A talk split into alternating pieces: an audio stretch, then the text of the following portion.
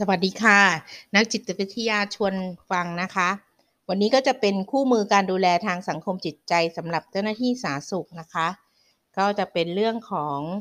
คราวที่แล้วนี่เราพูดถึงทักษะการจับและสะท้อนความรู้สึกแล้ว แล้วก็ปัจจัย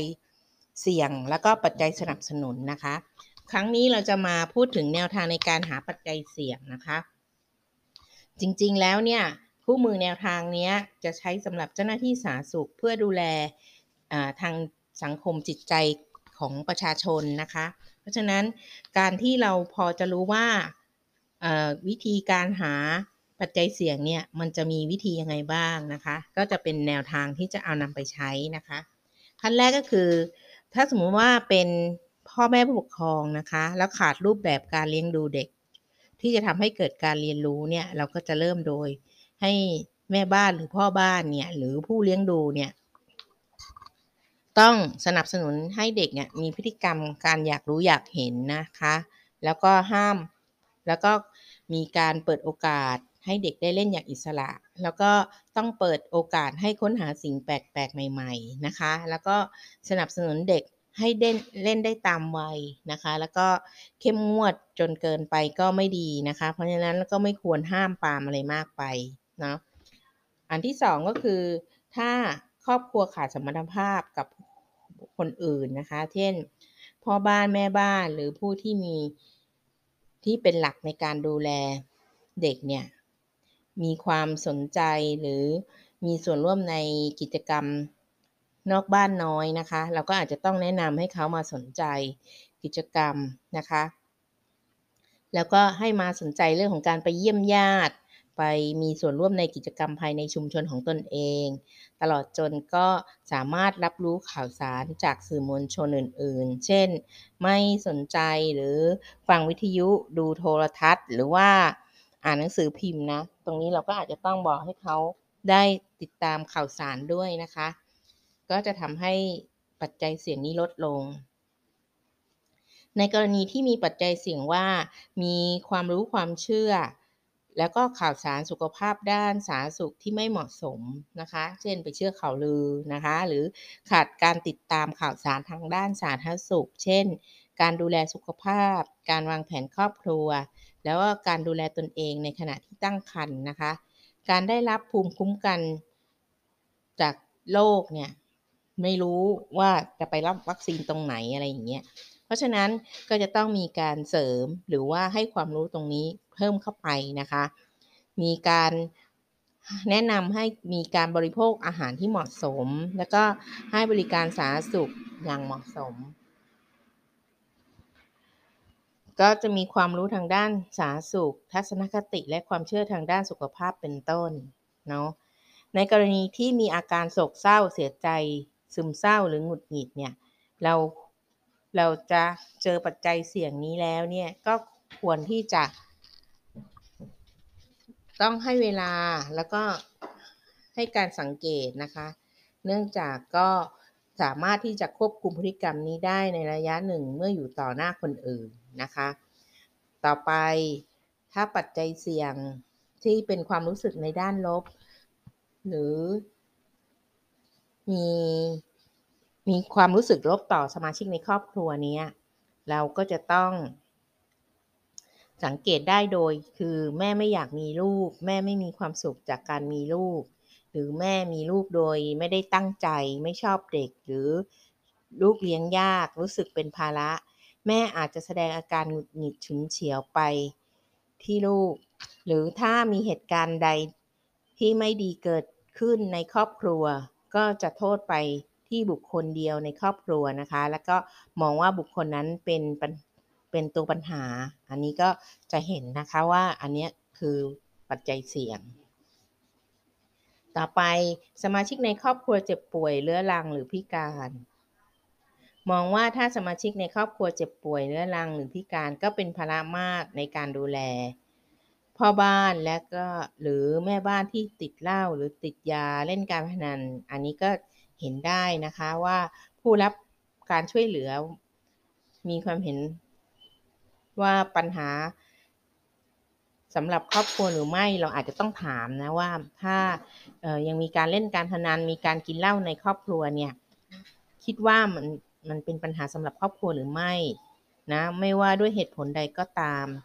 แต่อาจจะเป็นเหตุผลในเรื่องของการใช้จ่ายเงินมากเกินไป หรืออารวาสรุนแรงเพราะมึนเมา กังวลเกี่ยวกับสุขภาพ กังวลกลัวจะตกงานหรือมีเหตุผลอื่นนะคะ อันนี้ก็น่าจะเป็นปัจจัยเสี่ยงด้วย และที่สำคัญเจ้าหน้าที่สาธารณสุขที่เข้าไปเยี่ยมบ้านบ่อยๆ มีการสร้างสมรรถภาพที่ดี จะสามารถให้คำคะแนนหัวข้อนี้ได้ไม่ยาก แต่ถ้ามีสมรรถภาพที่ไม่ดีนะ เช่นคู่สามีภรรยาที่ไม่ลงรอยกัน นะคะ แล้วก็อาจจะไม่ไว้วางใจกัน แล้วก็ขาดความเชื่อมั่นในตัวเจ้าหน้าที่นะคะ ก็จะไม่เล่าให้ฟังถึงการทะเลาะเบาแว้งหรือความขัดแย้งที่ไม่ลงรอยกันในครอบครัวนะต่อไป สภาพความเป็นอยู่ภายในบ้านนะคะ เช่นขาดการ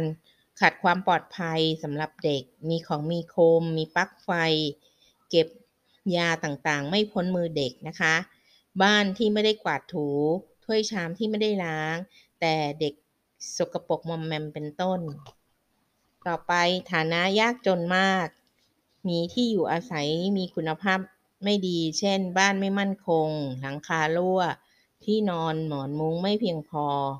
ภาชนะในที่ใส่อาหารเนี่ยไม่เพียงพอนะคะ หรือไม่มีเสื้อผ้าผัดเปลี่ยนเป็นต้น อันนี้ก็จะเป็นปัจจัยเสี่ยง แล้วก็ได้ทำแบบประเมินง่าย ๆไว้นะคะ ในการหาวิธีหาปัจจัยเสี่ยง หรือปัจจัยสนับสนุนนะคะ ทีนี้เราลองมาดูว่าถ้าปัจจัยสนับสนุนเนี่ยมีอะไรมั่งนะคะ ปัจจัยสนับสนุนวิธีประเมินก็คือ พ่อแม่หรือแม่บ้านหรือพ่อบ้านเนี่ยจะมองโลกในแง่ดีไหม ถ้าเป็นมองโลกในแง่ดีมากเนี่ยก็จะได้หนึ่งคะแนน มองโลกในแง่ดีเป็นบางครั้งสองคะแนน แล้วก็มองโลกในแง่ร้ายนี่จะสามคะแนนนะคะ แล้วก็สมาชิกในครอบครัวใส่ใจกันและกันหรือไม่ ถ้าใส่ใจกันดีมากจะได้หนึ่งคะแนน ใส่ใจกันพอควรนี่ก็สองไม่ใส่ใจซึ่งกันและกันเลยจะได้สามแล้วก็ต่อไปความสนใจ ความเป็นไปของ ชุมชนและสังคม การให้คะแนนถ้ามีความสนใจในชุมชนหรือสังคมมากจะได้หนึ่งคะแนน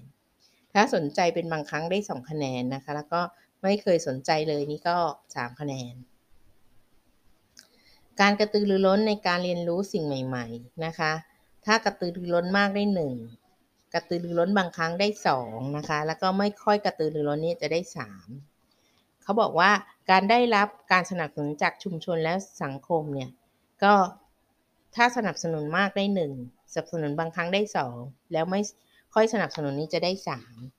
เราก็จะได้คะแนนตรงนี้นะคะ คะแนนมากมากเนี่ยก็จะไม่ค่อยดีนัก ปัจจัยเกื้อหนุนนี้ก็จะน้อยลงเนาะในคู่มือเล่มนี้ยังบอกวิธีการค้นหาปัญหา สังคมจิตใจอีกนะคะ เช่น การค้นหาปัญหาสังคมจิตใจ ให้ใช้ทักษะการสื่อสารนะคะสำรวจว่าปัจจัยทางสังคมจิตใจ หรือปัจจัยเสี่ยงมีอะไรบ้าง ที่มีผลกระทบต่อการดำเนินชีวิต และอารมณ์จิตใจของบุคคลนั้น และเขาจะตอบสนองต่อปัจจัยเหล่านั้นอย่างไร มีผลกระทบต่อจิตใจ จนหาทางออกไม่ได้หรือ สามารถใช้ศักยภาพและปัจจัยเกื้อหนุนที่มีอยู่ หากเขาไม่สามารถหาทางออก ซึ่งจะส่งผลให้เกิดปัญหาอื่นๆตามมานะคะ การพูดคุยเพื่อค้นหาปัญหา ต้องตั้งอยู่บนพื้นฐานของสมรรถภาพที่ดีต่อกัน ต้องยึดผู้ที่มีปัญหาเป็นศูนย์กลางนะคะ ติดตามอารมณ์ความรู้สึกของเขาแล้วก็ สังเกตว่าเขามีเจตคติที่ดีต่อผู้มีปัญหาหรือไม่นะคะ มีความเห็นอกเห็นใจอยากช่วยหรือหรือเปล่านะ นอกจากนั้นเจ้าหน้าที่สาธารณสุขต้องมีทักษะในการสื่อสาร และมีความไวต่อการรับรู้ปัญหาด้วย หลังจากนั้นจึงให้ความช่วยเหลือซึ่งเป็นกระบวนการต่อเนื่องกันไปนะคะเขาบอกว่าการให้คำปรึกษา ปัญหาสังคมจิตใจเนี่ยจะมีทั้งหมดอยู่สี่ขั้นตอน ขั้นแรกก็คือการสร้างสัมพันธภาพแล้วก็ตกลงบริการ